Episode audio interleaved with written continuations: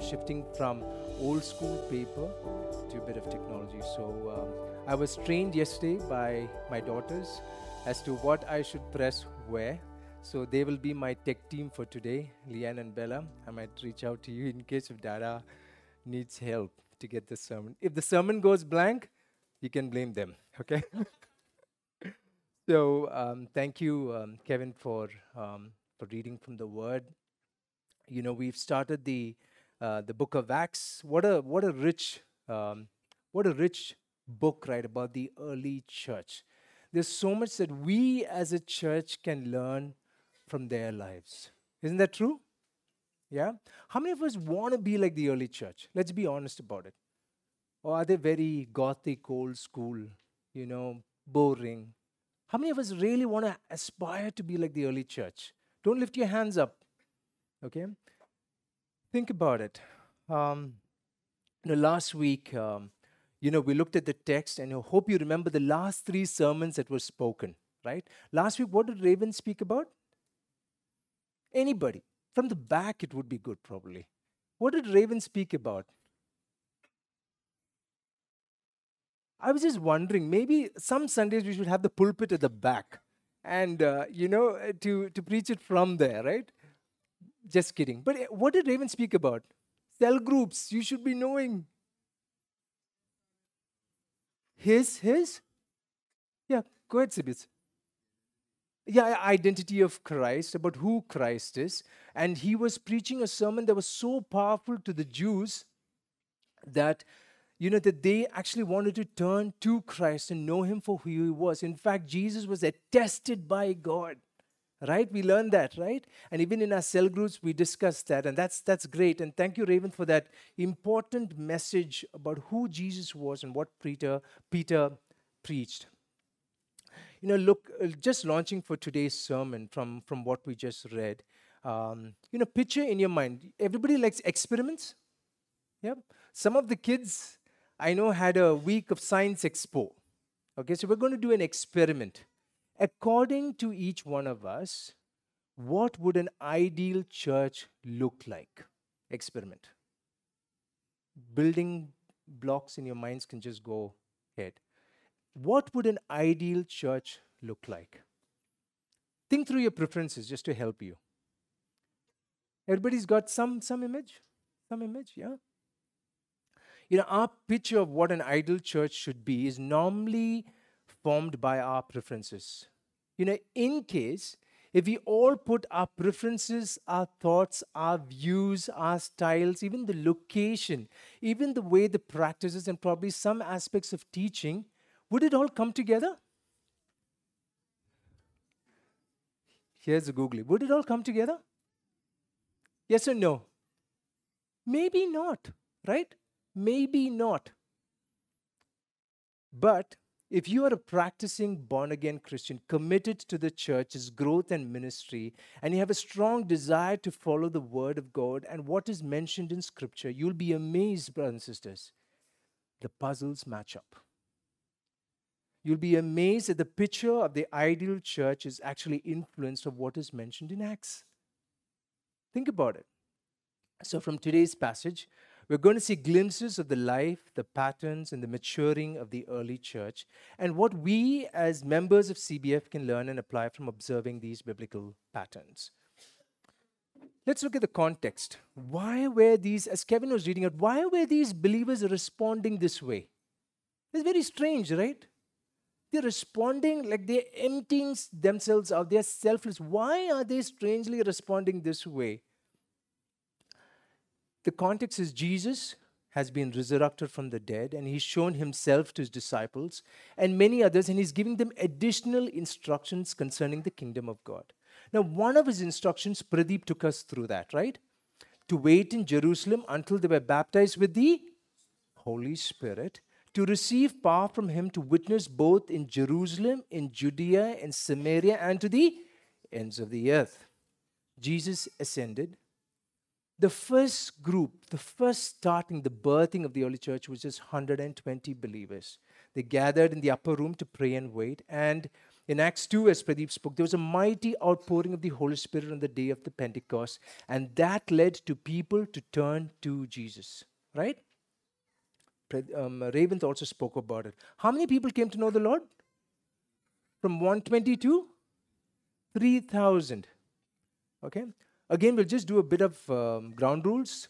Uh, encourage the person next to you to listen to the sermon.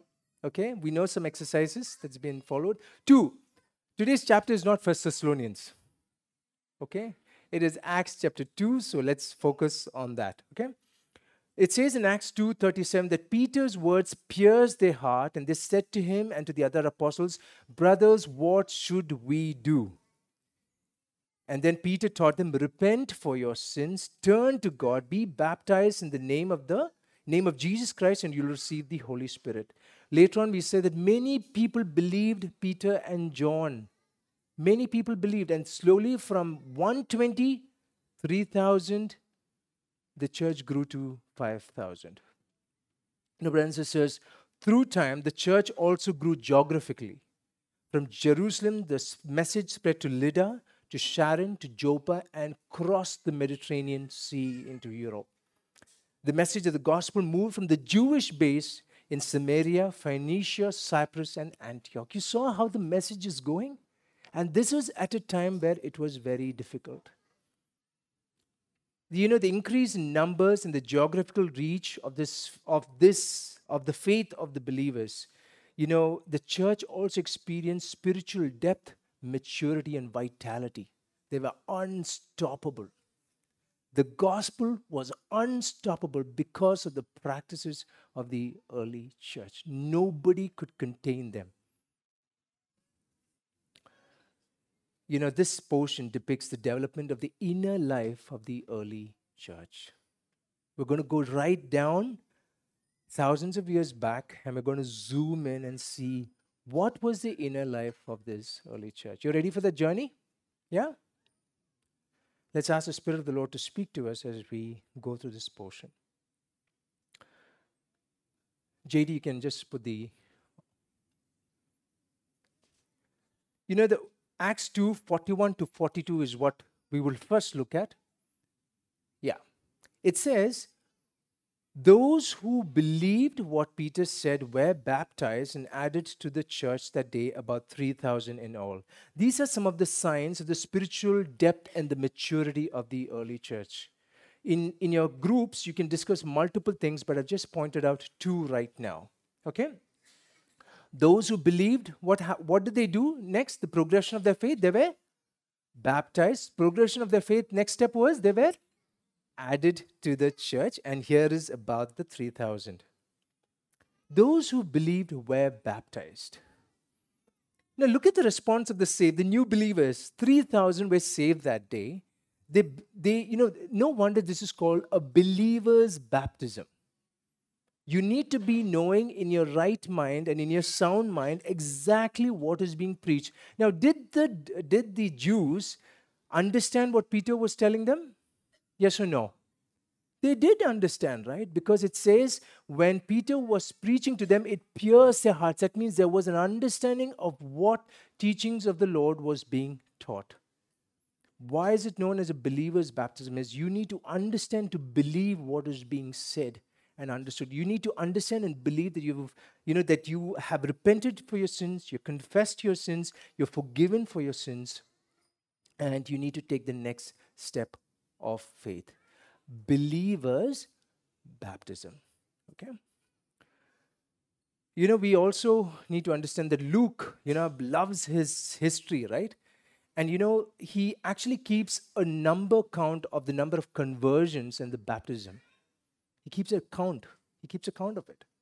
You know, we need to remember that this was a radical departure of these devout believers. Probably till a couple of months back, they would have been calling, Crucify him, crucify him. You know, we do not want this man, release the convict, but we want this man to be, to be crucified.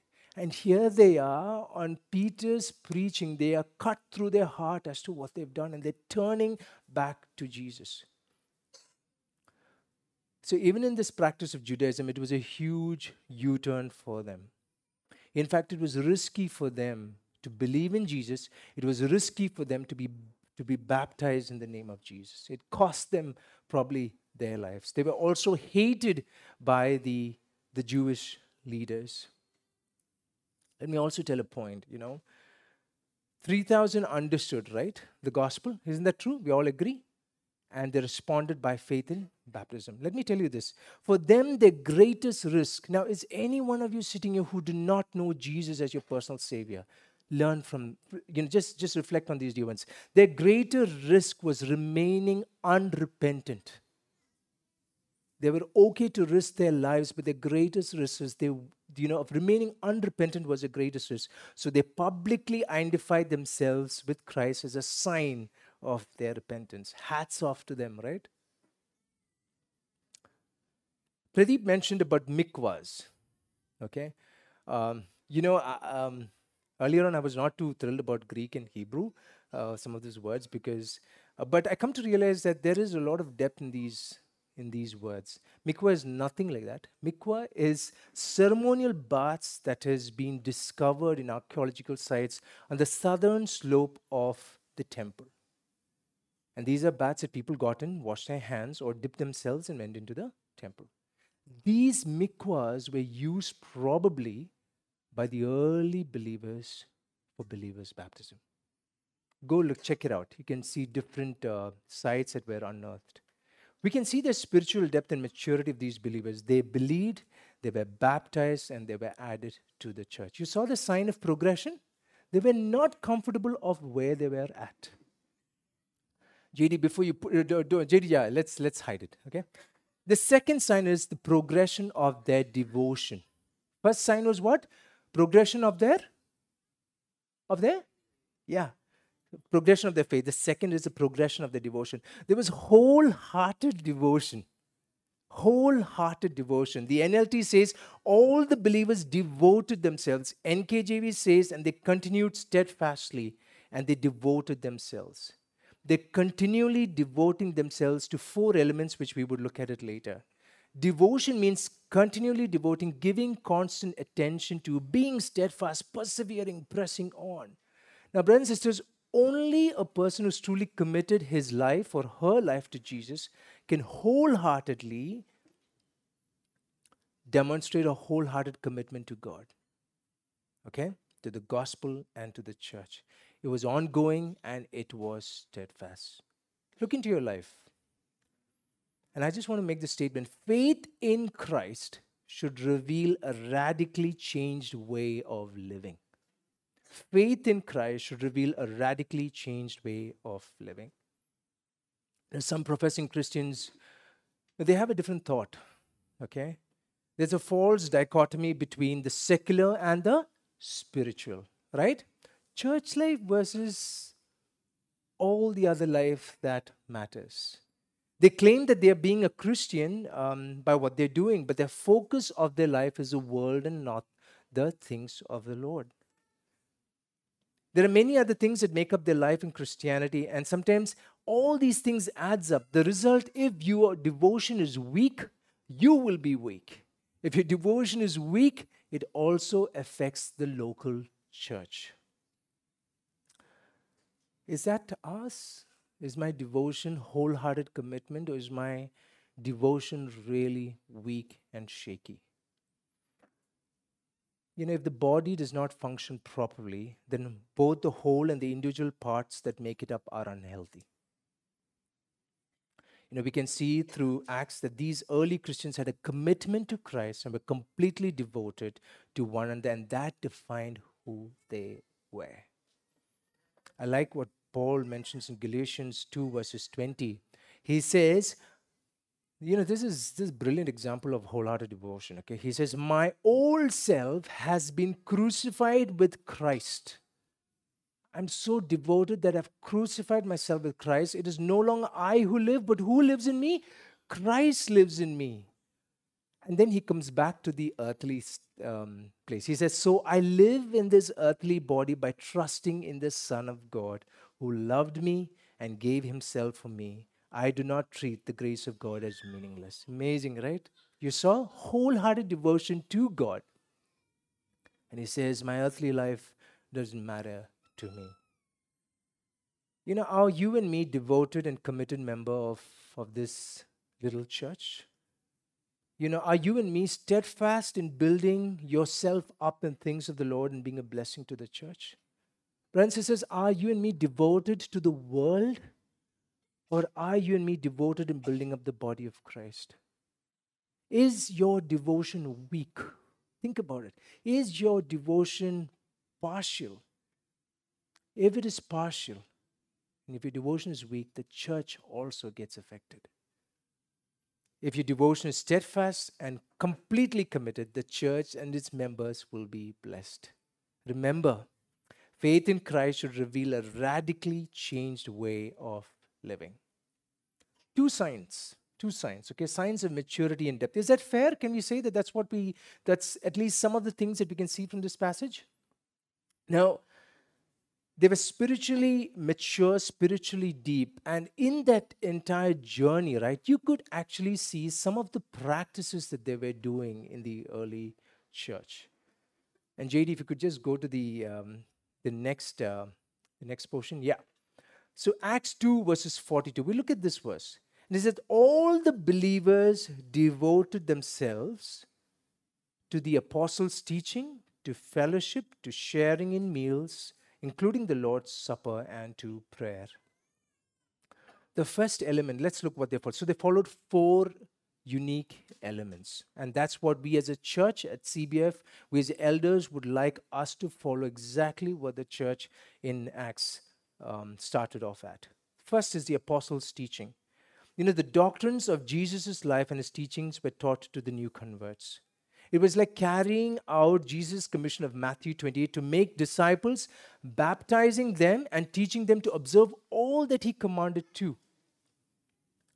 You know, these dear Jews and these new believers would have now imagined the scribes and the Pharisees actually were leading us astray.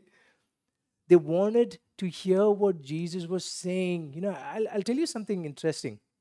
Just imagine, many of them would have seen Jesus or probably even experienced who Jesus was, but they never believed in him. And now they want to give clear attention to what is being preached because they probably says, "Man, I am a Christian and I miss when Jesus hung out with us. I was there, but I didn't believe in him." You know, you know, as elders, and this is something that I've been Colossians 1 verse 10 is something that I'm praying for the church lovingly praying for the church and as elders, our prayer over you is, and I want to repeat this out, okay? We ask God to give you complete knowledge of His will and to give you spiritual wisdom and understanding. Then the way you live will always honor and please the Lord, and your lives will always produce every kind of good fruit. All the while, you will grow as you learn to know God better and better. That's our prayer as elders for each one of you. Please do not take it lightly. Cling on to the Lord, cling on to growing dearly in God's word. You know, we live in a time where doctrine is dis, dis, you know, it's like looked down upon by many, right? Many people, you know, they do not like the doctrine because they do not want to be accountable. Actually, they do not want to be accountable to the Holy Spirit. And 2 Timothy 4, verse 3, it's predicted that there will come a time when people just want to hear what they want to hear, right? And they want their ears to be tickled. And they like teachers who kind of tells them, you know, way to go, you know, like good life, man, good life. But the apostles' teaching is very different. It was about the doctrines and the word of God that was based on what Jesus spoke. You know, think about it. What would we now when we're looking down at them, do we want to become like them? Do we want to become like them? You know, are we devoting ourselves to the Word of God, to Scripture? I'm not talking about quiet time. It's just consuming Scripture that it is like tender coconut on a summer day. I'm just in an analogy, okay? It's like it has meaning, it has purpose, it has, it does something to you that is unbelievable. Is Scripture your foundation for your spiritual growth and maturity? I'm repeating this question. Is Scripture, the Word of God, your foundation for your spiritual growth and maturity? Are you and me like the noble Bereans? I would love to go hang out with these guys. you know, where uh, they're sitting and looking at scripture and just enjoying. You know, I, I believe that they wouldn't have been boring, okay? They would have been a fun crowd to hang out with. And they examined the scriptures daily to see what was being taught matched with God's word.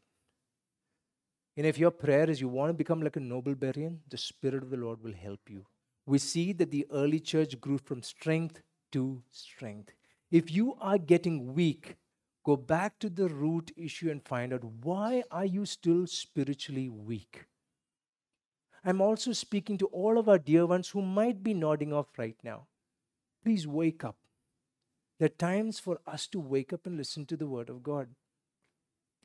So the first element was what? To the apostles' teaching. Let's look at the next element that they followed fellowship. You know, it's a basic uh, structural element of church life. You know, who wants to be an active member of the church? Well, I see one of Joby Lydia's kid just raised his hand uh, right at the back. Uh, yeah, Judah also has raised his hand. I think we have a new generation that's, uh, yeah, there you go. Um, you know, we all want to be an active member of the church, right? Brothers and sisters, fellowship is essential. You know, many people think of fellowship as what? You know, attendance. Isn't that true? Attendance, getting together, talking, you know, enjoying. You come here, the AC is too hot, yaar. You know, or you know um, i just want to find a nice spot. Some of us have got some spots that we like right? And we just want to go no don't talk to anybody. Just focus. Look at the bible you know no. You know that's like sometimes fellowship. Sometimes it's also conversations. Conversations over how's the stock market doing? You know or you know various things right? Brothers and sisters that is not fellowship. That is just socializing you know many people perceive that church is like hotel. You know when you get into the hotel uh, in the into the lift of a hotel you hear ding, ding, you know that music right? You know the very soothing music. Church is like that. I love the music. I love the air, air condition has to be there. So i like the air condition. I like the people. You know it's like a hotel. You know you visit once in a while okay you eat some fellowship stuff together you get some nutrients you say hi to people that are like you okay and then you go your way what is fellowship? Yeah, super it was. Is that fellowship? Or is it equivalent to going to a hotel for services? A spa. Oh, I felt so good. I know many of us, I think we are in a hotel. Uh, Romans 12, verses 4 and 5, it says, Just as our bodies have many parts and each part has a function, so it is with Christ. We are, ma- we are many parts of one body and we all belong to each other. You know, there's a common term in fellowship known as koinonia, right? We've all heard about koinonia? Yep. Koinonia is life in the body of Christ. It is communion not only with each other, but each other with the triune God. I'll repeat that. It is communion not only with each other, but each other with the triune God. You know, there's a Christian author who explains fellowship, and I'm just going to quote him. He says, Fellowship is like God's vehicle for us to express and receive Christ's love. You know, in fellowship, you see these verses, they were all in it together. It was there, it was them, it was among all the evidence of close fellowship the early church believers had. We also at CBF should strive for it. You know, questions for us to reflect. Do we put members of the church first? Or is it always me? Or is it always for my own benefit? Think about it. Remember, fellowship is not transactional.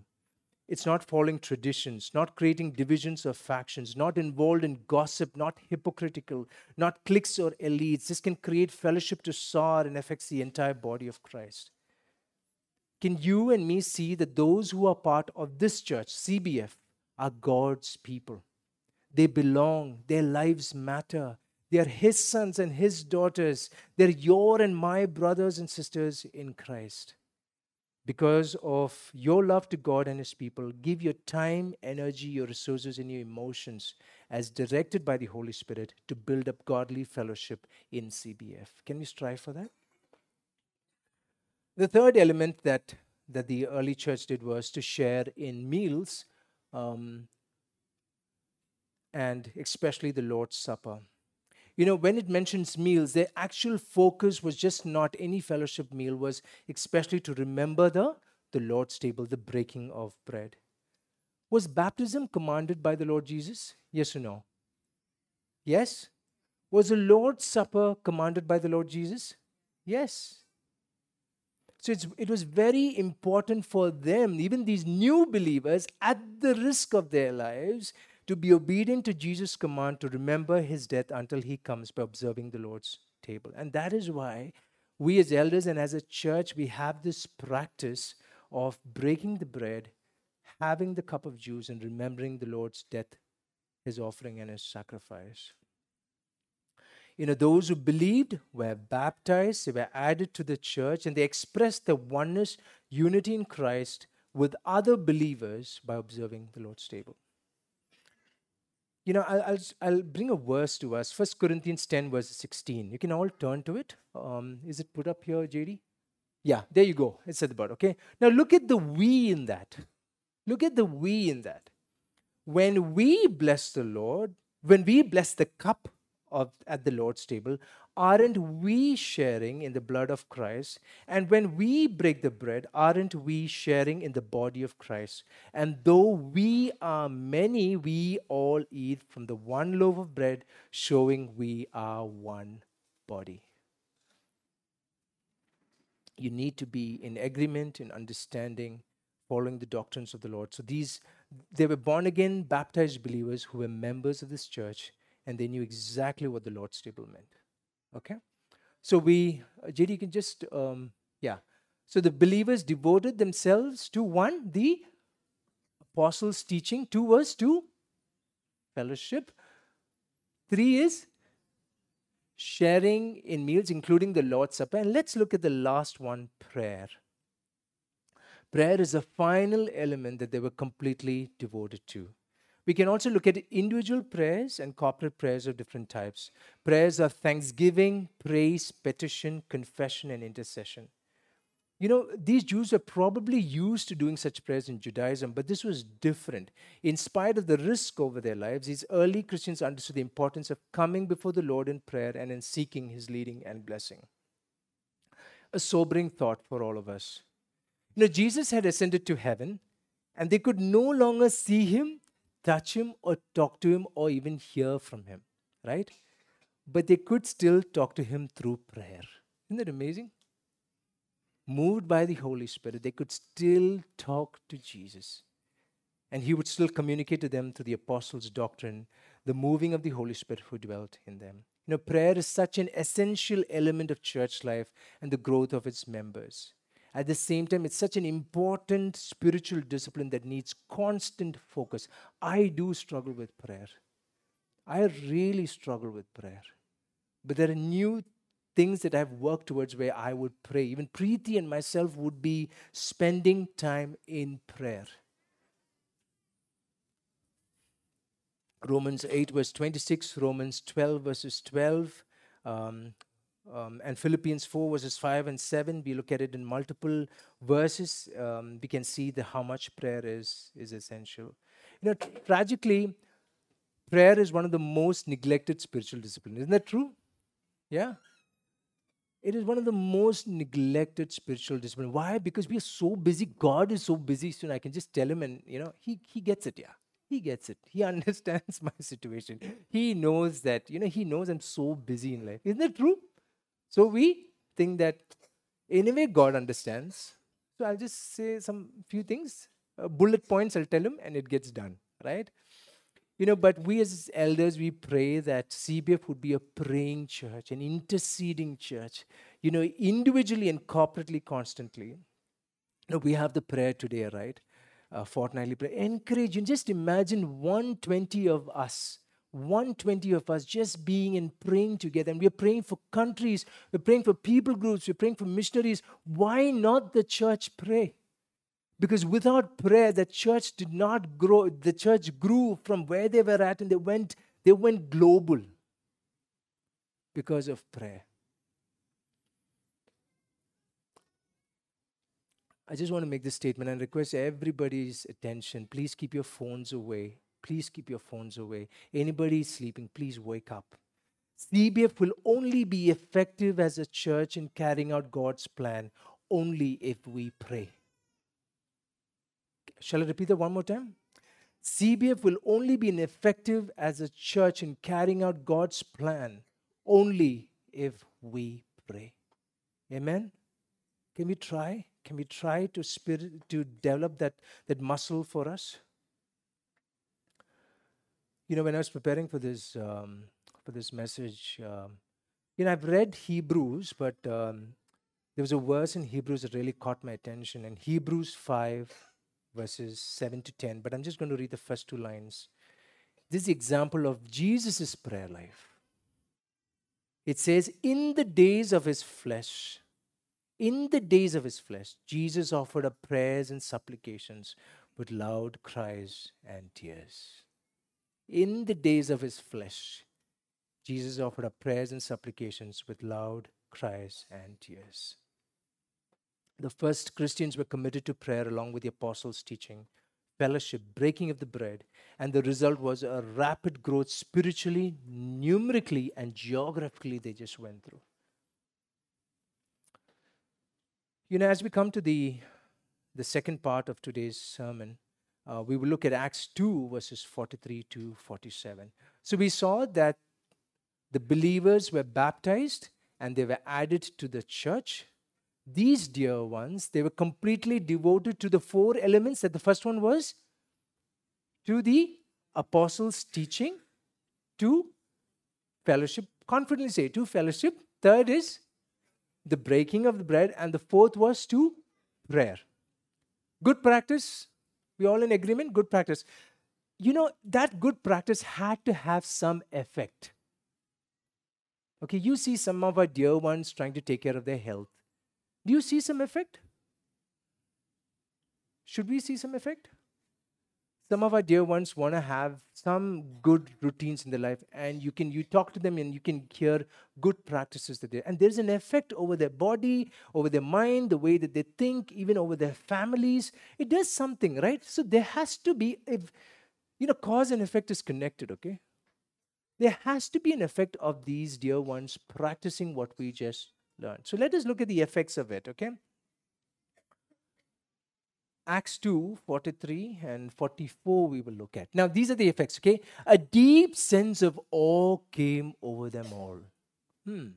And the apostles performed many miraculous signs and wonders, and all the believers met together in one place and shared everything that they had.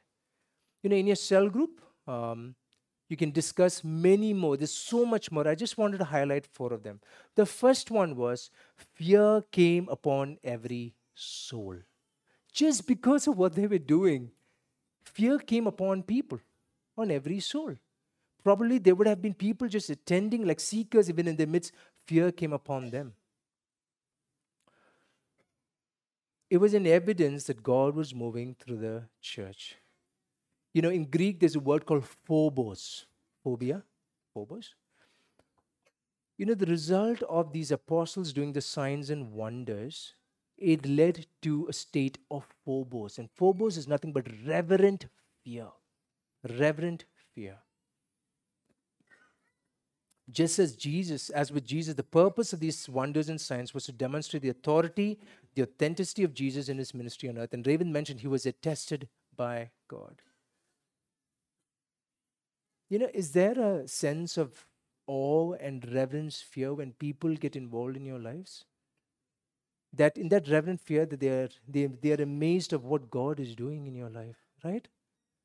Do when many dear ones and including our kids you know when they're here together for worship do you sense the spirit of the lord pointing us? And today you know what? Every sunday meaning i enjoy the worship because it takes me to being sitting next to my savior.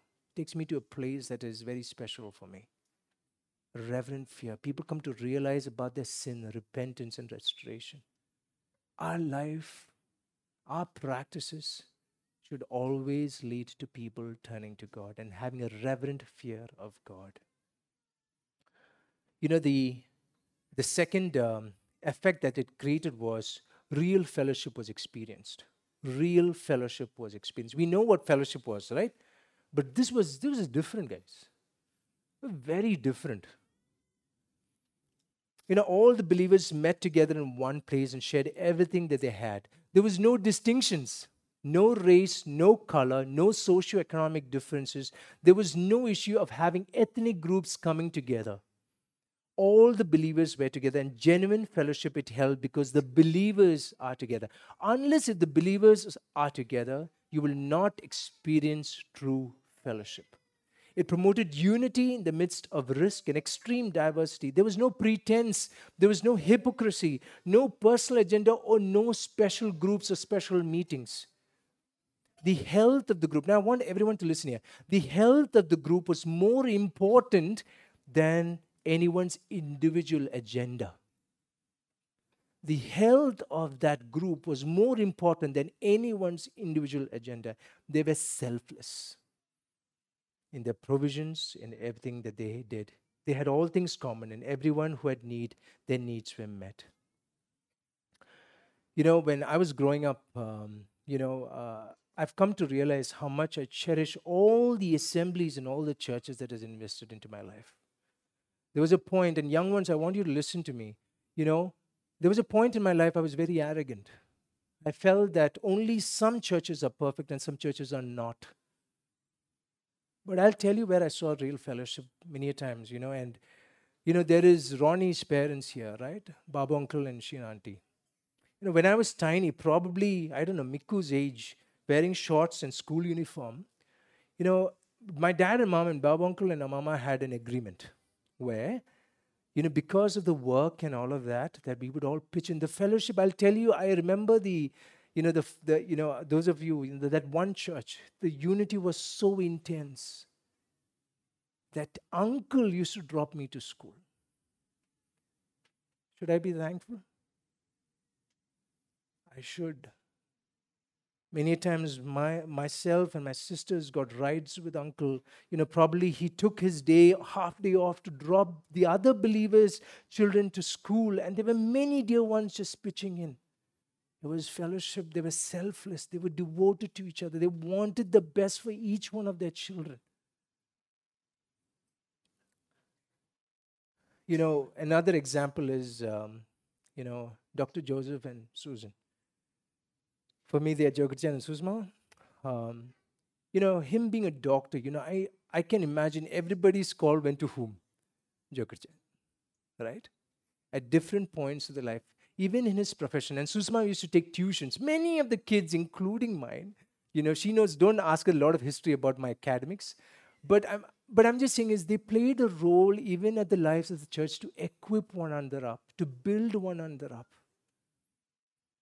It's because when fellowship is real, you want to do that for each other, right? You go beyond of what you're called to do. I'm really thankful for all the churches and all the individuals who've invested into my life, into my parents' life, and also into the life of many. I can never forget it. I can never forget it. Every church in your life has played a role. Acknowledge that. But sometimes we become a little bit more uh, like an Ananias and Sapphira, right? You know, when they saw that um, Barnabas had sold his property in Greece and it was brought, you know, they wanted to actually prove that they also wanted to do something, right? They, again, a little bit of a competition probably grew. I don't know. You know, so from that incident that happened in Acts 5, I just want to point this out. You know, the sin of Ananias and Sapphira was n- not about giving. It was not about money, brothers and sisters. The sin was about hypocrisy. The sin was about acting like you love people and making people think you care more than you really care. That was the sin of Ananias and Sapphira. What did Peter say? You have not lied against us, but against the Holy Spirit. You saw how the Holy Spirit was buzzing and fully charged in the midst of this, uh, in the midst of this church.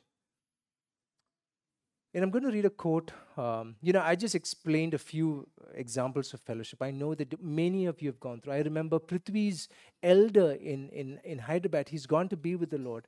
But during the COVID time, uncle used to be out there, out there, sacrificing himself at that age. And after the COVID, the second wave of COVID, Prithvi, he went to be with the Lord. That can't be for any gains, brothers and sisters. It was because of his devotion and love to the Lord.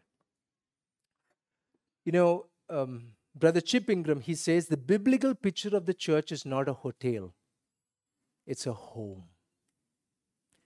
A home is where you belong and where you both give love and receive love, deal with problems, care, provide, help, support each other. And when you have a problem, it's a place that you go to receive help.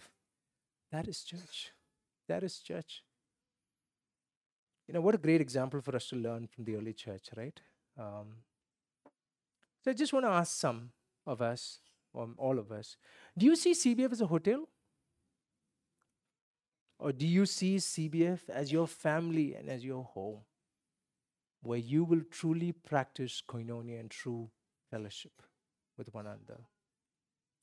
The other thing is the, the, the, the, the next effect was there was unity and gladness and simplicity of heart. They were united with one mind because they had all had the common faith and there was a faith in the Lord Jesus.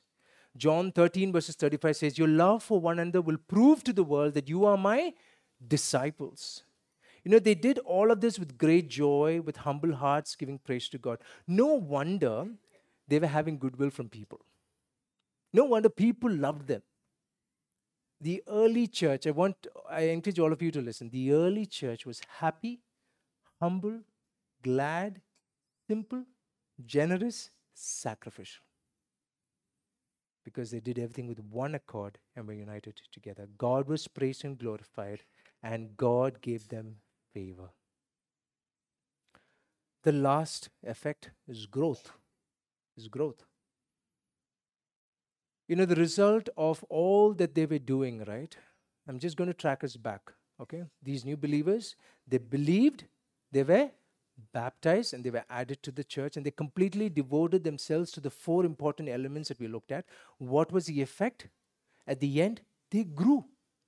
In fact, they grew.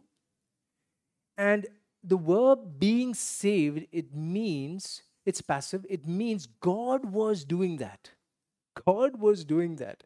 God, in His grace and His sovereignty and His mercy, were adding people to the church. It was not the work of these men. They were just being organic to do what God was asking them to do. The effect was different. The effect was different. God was working in the midst of it. You know, our part is simple, brothers and sisters. Just be faithful. Just be faithful in carrying out his instructions and then watching him at work. The gospel was evidently shared and lived out in the actions, words, and the patterns and the normal living of the early church believers. And that attracted many to be part of the church. Are you and me faithful to the gospel and reflecting the gospel through our daily lives? Think about it think about it. And in, in our cell groups, we can discuss um, further. Concluding, you know, one thing I just want to share is, um, uh, you know, some of the sisters, you know, they just wanted to extend the fellowship of the church. Okay? Here, some of the sisters. And they've done something just to bring that fellowship. And they have, meaning there's not much of thinking, they've just gone ahead so today you will see an extension of fellowship if you go down to the dining area. Nobody asked anything, nobody said anything, but they just felt that they need to do it to build the church up. An expression of fellowship. I just wanted to mention that, okay? Concluding. Concluding. Now, from today's passage, we saw a glimpse of the life, the patterns, and the maturing of the early church. Were you able to go with us in that journey? where you look from a top down view into the life of this beautiful early church from 120 to 3,000, 5,000, and it just went global. You know, the biblical patterns, the way it was lived out and guided by the apostles, can be learned from the letters, as, as, as Raymond was saying, from the Pauline letters. encourage you to even to read the exemplary church, the church in Thessalonica. Already, we are already studying it for, for camp, right? So I just want to close this. Can we strive? And I want all of us to just close your Bibles now. And um, we're also going to sing a song, and uh, I would request if, if Joby, if, if you could just come up.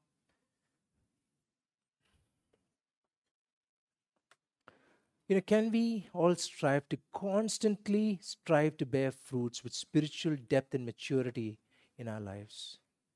Can we strive for continually in all seasons devoting ourselves to the learning of the Word of God, doctrines in fellowship and in prayer?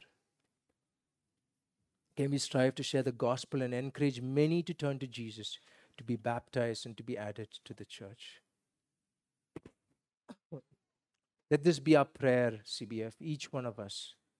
Let's pray that through each one of our lives, our families, our ministry to the church, and through CBF, that many would experience reverence and godly awe of His presence in our midst. Many would experience true, honest, and spirit filled fellowship without hypocrisy. That many would see Christ through our unity with gladness and simplicity of heart. And many would be added to the church. So the Lord will give an increase to this church by people turning their lives to Jesus. Lives revived, repented, and restored back to God that CBF would have many more spiritual children. Many more spiritual children. As we close, um, you know, Jesus said that he would build his church, right? JD, the last slide. Matthew 16, verses 18. Jesus said that he would build his church. Can I request all of us to please rise up?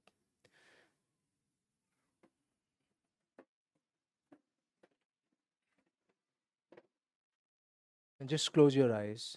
Um, and I know that there are many visitors here, and I want to encourage you all that even this sermon is probably for you to invest back into your church, wherever it is. You know, we know that Jesus would build his church because the church belongs to him. But as members of CBF, are you willing? Are you willing to be selfless? Are you willing to give it all up, be sacrificial, to empty yourself out? As members of CBF, are you willing to build His church? And let nothing prevail against it. Not us, not our sins, not our gossips, not our hypocrisy, not our thoughts of how it should be, but let nothing, including us, prevail against it. Lord, we want to thank you that we truly want to be the salt and light of this city and even in this land. We want to retell triumphs of God's grace. We want to, we want to retell triumphs of what you've done in our lives. We want to thank you that even though we've not seen you, we've not met you, we've not sat with you, we've not had a meal with you, we thank you that through your Holy Spirit, Lord, that you've led us to know you as our God and as our Savior. How blessed are we, Lord? How blessed are we? We thank you, Lord, for the early church. What amazing faith, Lord, that they showed at the, at the risk of their lives, even probably as persecution broke, even to the point of death, that they were completely devoted to you, Lord, completely devoted to each other, Lord. Thank you for those elements that they followed steadfastly, Lord. Thank you, Lord, for the effects of that early church that we just learned, Lord. We pray that you would be with us, CBF, all of our dear ones today. If there's anyone in our midst who do not know you, Lord, we pray, Lord, that they would turn towards you and find you and that you would accept them, Lord. They would believe that they would be baptized and they would be added to the church, Lord. So I want to thank you for all that you've done, Lord. Help us to practice. Help us not to be hearers of your word, but doers of your word, But help us to experience your word much more deeper, Lord, than ever before. Help us to experience koinonia, Lord, in unity with the Spirit of God. Help us to enjoy partaking from the emblems from a day to day, from, from a weekly basis as we practice. And we pray that our fellowship will be with you in prayer. Lord, Lord, let the world see that the believers in CBF have got hope, have a purpose, and they believe in eternity, Lord. Thank you for hearing our prayer. Help us to be, as a church, a good servant, good and faithful, that we will run our faith and our race well till the day that you return, Lord. Thank you for these amazing scripture portions that we learned today, Lord. We thank you for the example that we can follow as a church from these early Christians, Lord. We bless this morning in your word, in your name. In Jesus Christ's most precious name we pray.